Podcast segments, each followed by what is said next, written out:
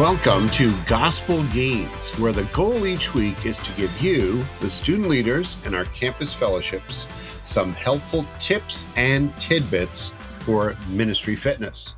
My name is Mark Fodale, and I serve as your host and trainer in this virtual workout room for gospel strengthening and encouragement. Now, last week we spoke at some length about one of the most seemingly common yet gospel significant things that you and I do every day.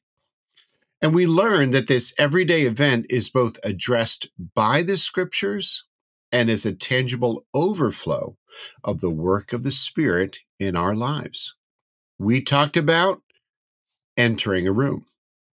More specifically, a room that already has people in it, and even more specifically, a room with people already in it who are gathered for a gospel or ministry or fellowship event. And if you recall, the one verse we marinated in and chewed on last week was Romans 15, verse 7, where Paul wrote, Therefore, welcome one another as Christ has welcomed you for the glory of God.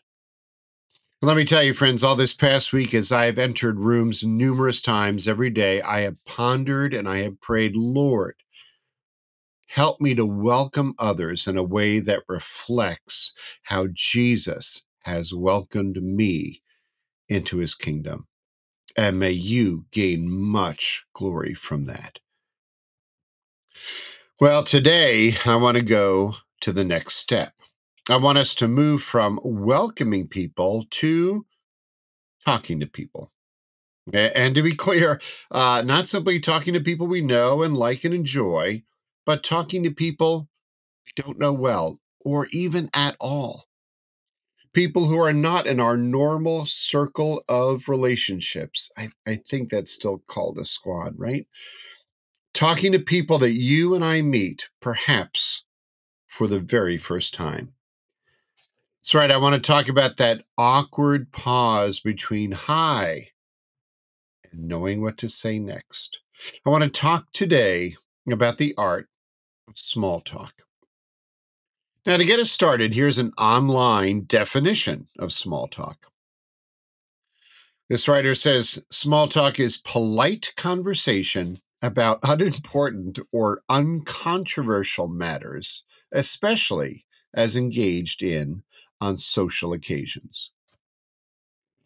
That writer went on to say this whether you're networking, speaking with someone you have never met before, or meeting and greeting others in a casual setting, you must be able to first build rapport with casual conversation and that starts with small talk.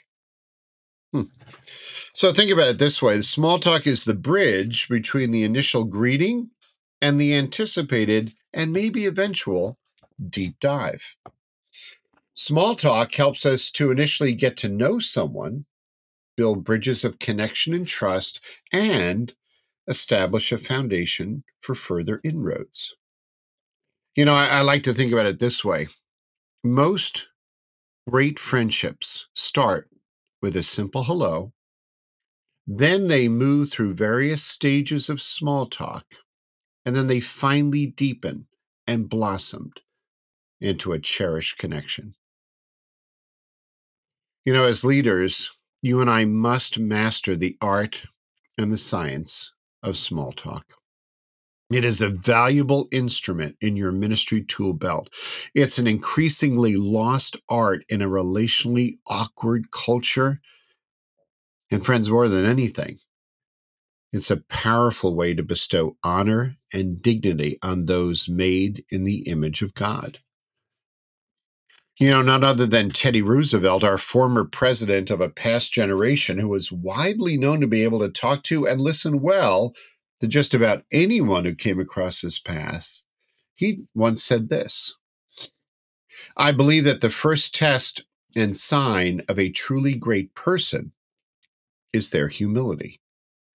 But by humility, I don't mean doubt of their power or capacity. Instead, really great men and women have a curious feeling that greatness is not in them, but it is always through them. Because of their humility, they see the image of God in every other person and are therefore endlessly and incredibly merciful, curious, and inquisitive. I, I, I, love that last phrase because others are made in God's image. We honor God by being incredibly and endlessly merciful, curious, and inquisitive. In other words, we bestow dignity on another person, even in and through the mundane task of small talk. Now, before we get into some small talk principles, I really feel like we need to talk for a bit about potential roadblocks. So, why is small talk hard or or awkward or uncomfortable, even unnatural for so many of us? Mm, I think there's three reasons. First, some of us have convinced ourselves that we are not built for small talk.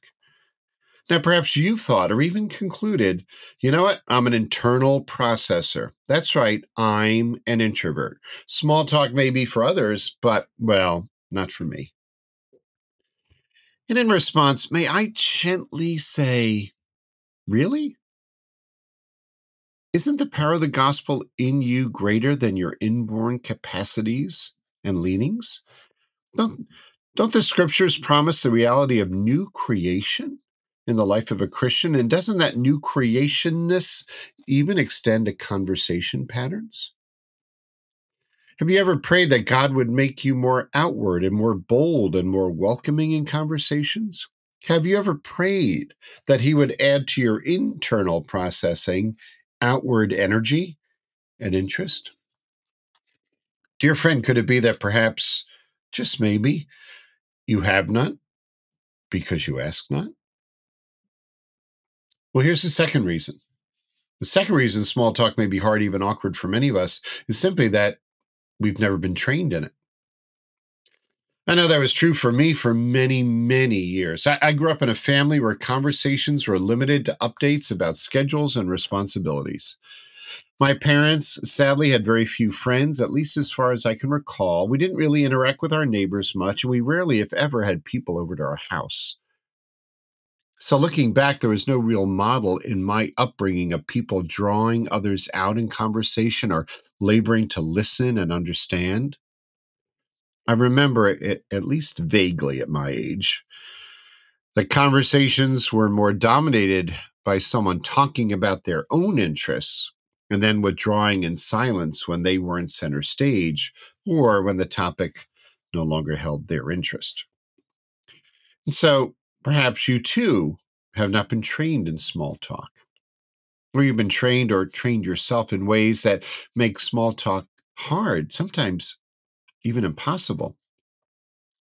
Maybe with you, you most often are interested in talking about, well, you, or even just not talking at all. Perhaps you've never learned to ask good questions and then wait for an answer and then build the conversation from there.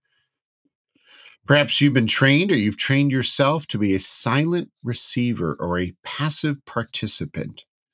You simply keep to yourself until someone else takes the initiative with you.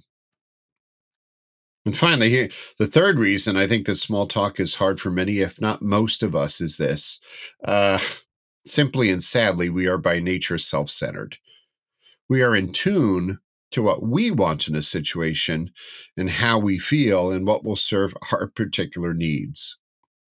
And you see, mm-hmm. small talk by its very nature and design forces us to, in the words of Paul from Philippians 2, consider the needs of others above our own.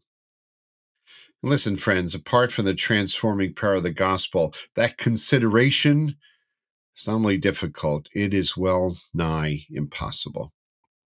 I mean, no wonder small talk is hard for us. Our hearts cry out, but what's in it for me? And this is uncomfortable. But make no mistake, the promise of the gospel is to make inward slaves into outward servants.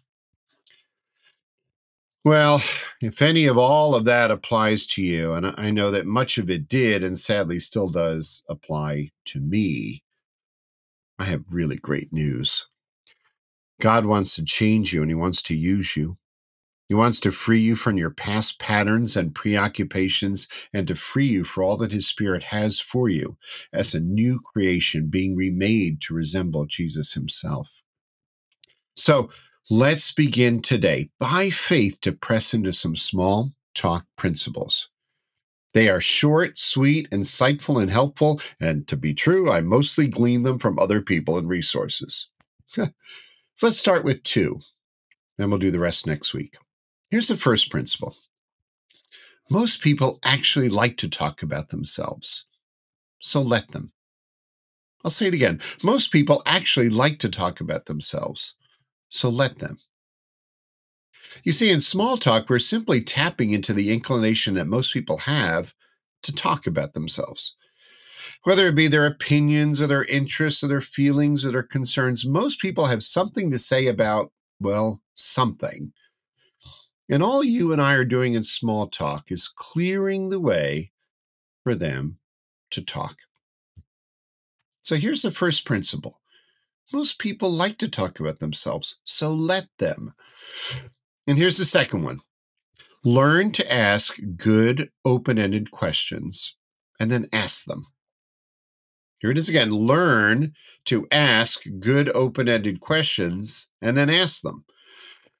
You know what I mean by a good open ended question, right? It's a question that is not answered by a one word statement, but rather paves the way for further talk.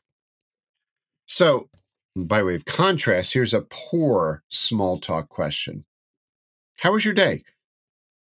Or another version is, How are you? Yeah, I don't know about you, but I, I never know how to answer those questions. They're too vague and too broad.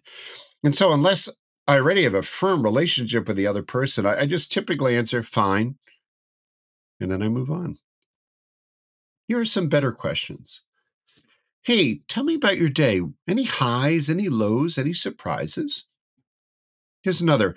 What was the best part of this week so far for you? How about, hey, what brought you to Bible study tonight? Or perhaps, what surprised you the most during the meeting? Or here's sort of a general one. But what's been the best class you've taken so far? Tell me about it. And then, as a follow up, tell me what was the most interesting part of that class? You know, good question askers have learned the skill of thinking through their questions and even adjusting their patterns to draw people out rather than shut them down. So try it this week at, at church or DCF or Bible study, even in class. I, I would love to know how it goes. Okay, we really need to wrap up. Next week, let's talk through some more small talk small talk principles. And then 2 weeks from now, I want to talk about how to move from small talk to gospel talk. Ah, oh, that's going to be a lot of fun. You know, as always, if you have any questions or comments, just throw me an email at podcast at dm.org. And as always, thanks for tuning in to Gospel Gains.